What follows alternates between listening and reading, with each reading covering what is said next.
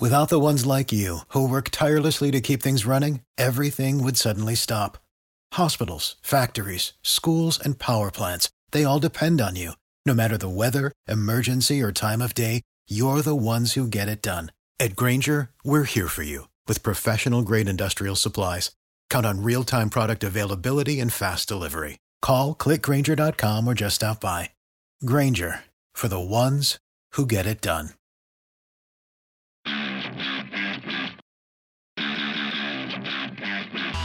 The Broncos Blitz podcast with Ronnie K, presented by Tap 14. Analysis and commentary to help you get your Broncos fixed during the offseason. Subscribe on iTunes or Google Play, or listen on demand anytime in the Mile High Sports mobile app.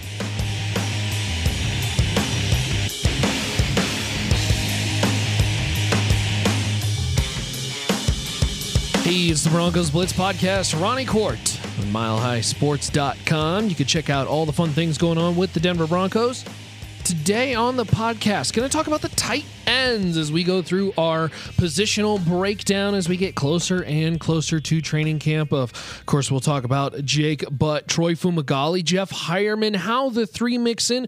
Could there be a dark horse also who played with the Broncos last year as they try to fill the void of Virgil Green, which should not be a hard one to do because the tight ends, well, let's face it, non existent in the last two years. We'll talk about that and more. But first, our friends at Tap 14, 1920 Blake Street. Of course, just a hop, skip, and a jump away from Coors Field. So after the Rockies game, you go on up there to that terrific rooftop. Chef Andrea Varilla and that locally sourced, rotating, seasonally fare 70 Colorado beers on tap. Or if you're a distilled spirits fan, they've got 100 different ones from Colorado. And uh, my personal favorites, I tell you what, as uh, you go on up there. And uh, they got brunch as well, too, for Saturdays and Sundays. As well, we are what, sub 45, uh, less than 50 days away from training camp getting started, preseason. And then, of course, it will be regular season time as the Denver Broncos get ready for uh, their 2018 campaign on the offensive side, needing production out of the tight end.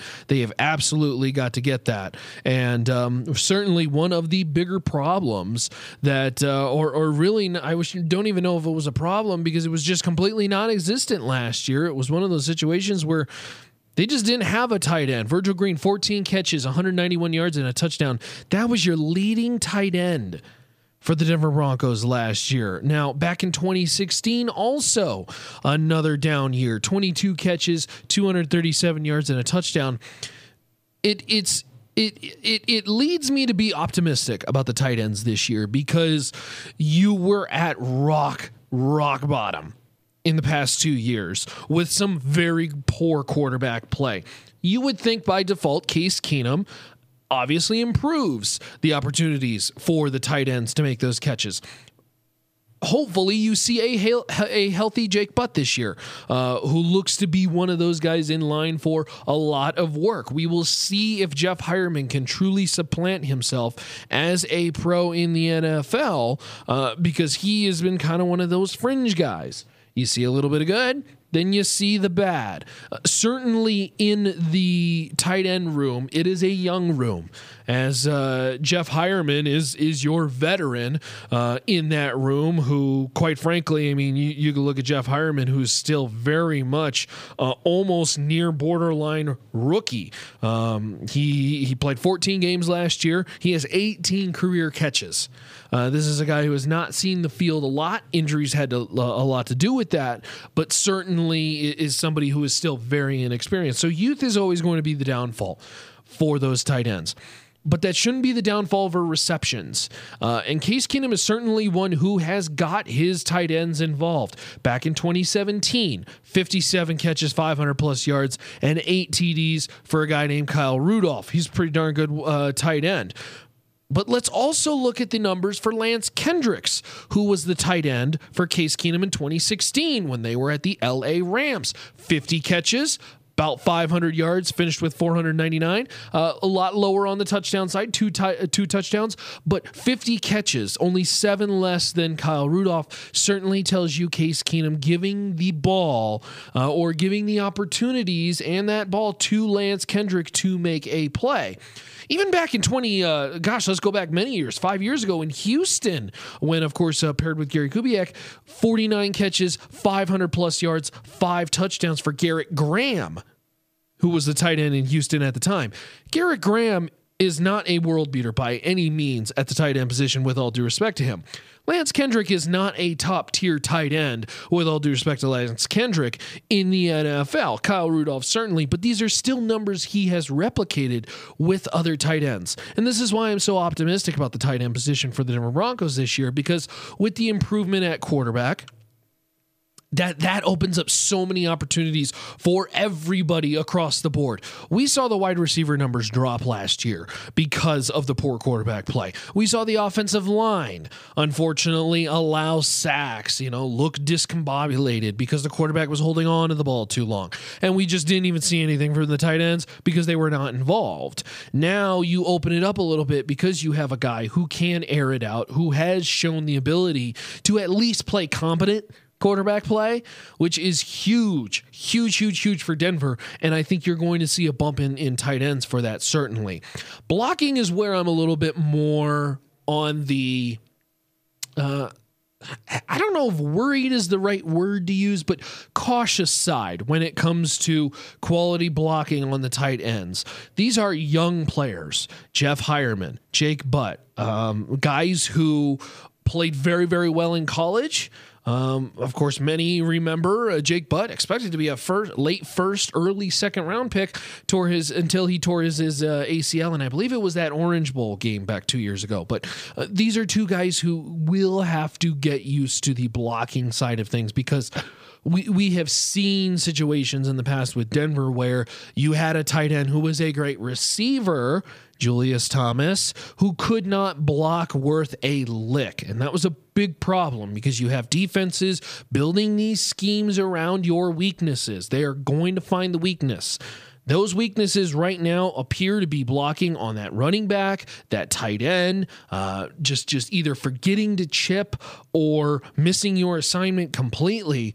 This could be a real problem because now you have a linebacker who's on a delayed blitz, screaming up the middle, who at first originally was going to be picked up by a tight end or a running back, and then that missed assignment is blown. Now you're putting Case Keenum in a really bad situation where he has to either have that check down ready to go. Hopefully he does before he gets absolutely destroyed. So it's one of those situations that's going to be very critical for Denver to make sure that they can at least protect their quarterback with help from that tight end position. Who's going through the motions now, who's still getting healthy, still learning how to be a NFL tight end because there is no experience right now. Now, I mentioned earlier in the podcast the tight end the tight end position altogether is just a really young position for the Denver Broncos. They hope that one of these guys emerges as somebody who could be a serious potential threat to a defense year after year after year in the future, potentially in Jake Butt. Uh, Troy Fumagalli is an interesting little pick. Uh, of course, out of Wisconsin, the rookie this year uh, was selected in the uh, NFL draft, and and somebody I really liked when going through the draft uh, scouting process. He was picked in the fifth round, uh, and is somebody who has been able to make plays before, run after the catch, and certainly be that security blanket style. I, I don't think Fumagalli is going to get a lot of opportunities this year because with Denver, you've got to find out what you have in Jeff. Heuerman and Jake Butt. Now that Jake Butt is healthy, Jeff Heuerman appears to be finally over his hurdles. Um, this is this is year three for Jeff Heuerman. It is it is time to figure out what you have in this tight end in a guy that you spent quite the high asset to go get third round pick, ninety second overall. I mean that's that's a that's a high asset for a offensive player who right now has 18 catches in his career. I mean, we talk about Cody Latimer and uh, Carlos Henderson as receivers who have underperformed. Let's talk about Jeff Heuerman too. And I know tight ends aren't aren't going to be lighting up the scoreboard to you know 80, 90 catches a year. They will not do that. But certainly you you expect more than nine receptions in his rookie year in 12 games and nine receptions in 14 games in 2017. So uh, Jeff Heuerman certainly needs to be a big part of it. And then the Austin Traylor is kind of this, uh, you know, got some run last year. Austin Traylor, I, I think, is somebody they're going to want to try to put back on the practice squad. You know, uh, Traylor got a little bit of run last year, I think, because of the lack of threat that Virgil Green posed. Virgil Green posed no threat to the defense. Um, and it was a big problem to the point where when Virgil Green was in the game, there was no attention paid to him. There was a tip off of a potential run play. Um, or or somebody who was in there to block, you know, and and this is where Denver really needs to find that tight end who can do a little bit of both.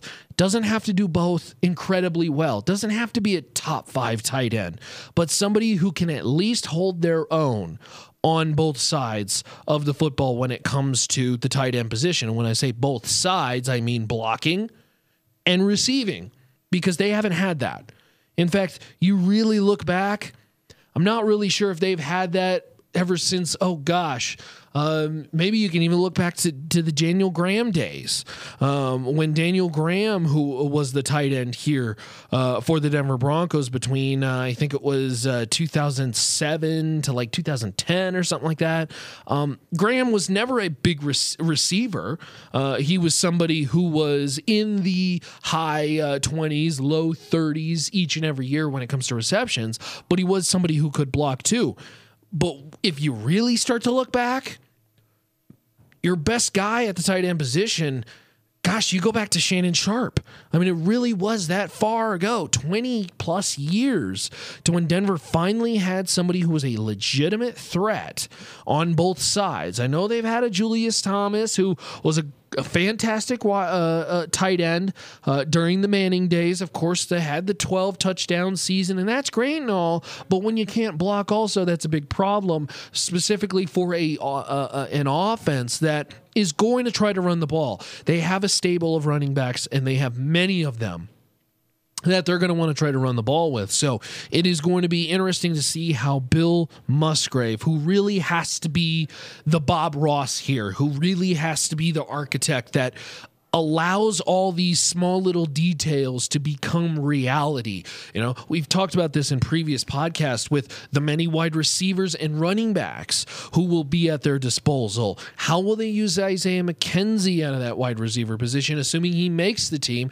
Because he does have a gift. I know everybody wants to talk about how he drops the ball all the time, but when you get the ball in his hands, he is a speedster. How many running backs are going to make this roster? Potentially four. You're talking about Devontae Booker, D'Angelo Henderson, Royce Freeman, Philip Lindsay, all bringing different kinds of styles. That's the beauty of it is they don't all bring the same style. Now you add this tight end position who is very young, but potentially with a very big ceiling because Jake Butt, if he is fully healthy, is a guy who many looked at as a first round talent and is somebody who could seriously do damage as a receiver. Really like Jake Butt this year. Uh, if he is somebody who is healthy, I think he is the starter. I think he is somebody that, uh, un- unfortunately for Jeff Heuerman, boots him out of that starter position. And I'm not sure if Heuerman makes the team at that point. Maybe he still does. Um, certainly, Denver should have the roster spot for him. But if this is a guy who underperforms again, now you're talking about three straight years, and if this is the year where Heuerman is healthy and underperforms, it may just be too little, too late for the Ohio State product. But certainly, I am really excited to see Jake Butt uh, in that receiving role as somebody who could really do damage, not only uh, chipping and blocking for those pass rushers, because there's many good ones in the AFC West, but also looking at being a focal point receiver for the Denver Broncos in Case Keenum because you know, I look at the tight end position as kind of that third wide receiver. I know that, you know, we talk about uh, over and over and over again, week after week, how the Broncos don't have a third wide receiver, and maybe they've filled it with DaeSean Hamilton or Courtland Sutton. I think that needs to be the tight end because that tight end brings you that different kind of style that you really need to hurt defenses, and particularly somebody who can get those gritty third down conversions, somebody who is trusted and and well entrenched in chemistry with the quarterback and Case Keenum. So it is going to be very very crucial for the Denver Broncos to collect a lot of data this training camp preseason to figure out who fits that mold better because it is a battleground position between Heuerman and Jake Butt. Those two going to go at it. We'll see how Austin Traylor, Troy Fumagalli works into the mix. I don't think they're going to be serious players this year, but who knows? We've seen uh, guys all of a sudden rise in training camp and uh, preseason, and then uh, they they become serious stalwarts on the team. So it's the Broncos Blitz podcast. You can check it out at milehighsports.com. You can follow me on Twitter. I am always tweeting about the Broncos, about different positions. And of course, as training camp gets closer, preseason, I will be at the games checking out all that fun stuff and uh, talking to the players inside the locker room as well, too, getting a good feel about how this 2018 season is going to be going. So be sure to check it out on Twitter at Ronnie K Radio. That's where you can follow me. That's Ronnie with two N's, R O N N I E, Ronnie K Radio on Twitter. It's our tight end training camp positional breakdown podcast. Say that five times fast. You can check out the previous positions though, because we're doing all the positions. This is like a uh, it's like a part part three series, a part 10 you know? Uh, there's going to be every single position broken down. We've already done quarterbacks running backs wide receivers. Well now moving to the tight ends. We will also do the offensive line. We'll talk about the defensive line coming up in pre- in uh, future podcasts. We'll also get into the entire defense by linebacker uh, the dbs the corners as well as the safeties too. And then we'll get into some of the coaching staff as training camp approaches. So be sure to find that at milehighsports.com that's milehighsports.com so to check out the archives and all our news featuring the Broncos, you can find that podcast as well as well, all those stories at milehighsports.com, and it's presented by Tap 14, 1920 Blake Street. Make sure to go check out that uh, Tap 14 on Saturdays and Sundays when football kicks off because they got brunch. And I tell you what, for you football fans, they got the TVs up on the board, all kinds of great stuff going on. And of course, the 70 Colorado beers, the 100 Colorado distilled spirits. It's a magnificent place. Went there about a month ago, had one of their burgers. Their burgers are very underrated, by the way. Uh, and then, uh, of course, washed it down with a nice, uh, nice Colorado beer. So be sure to go check that out at uh, Tap 14. You can find them on the web, tap14.com. Check out archive stories on the Broncos and previous podcasts. That's at milehighsports.com, milehighsports.com.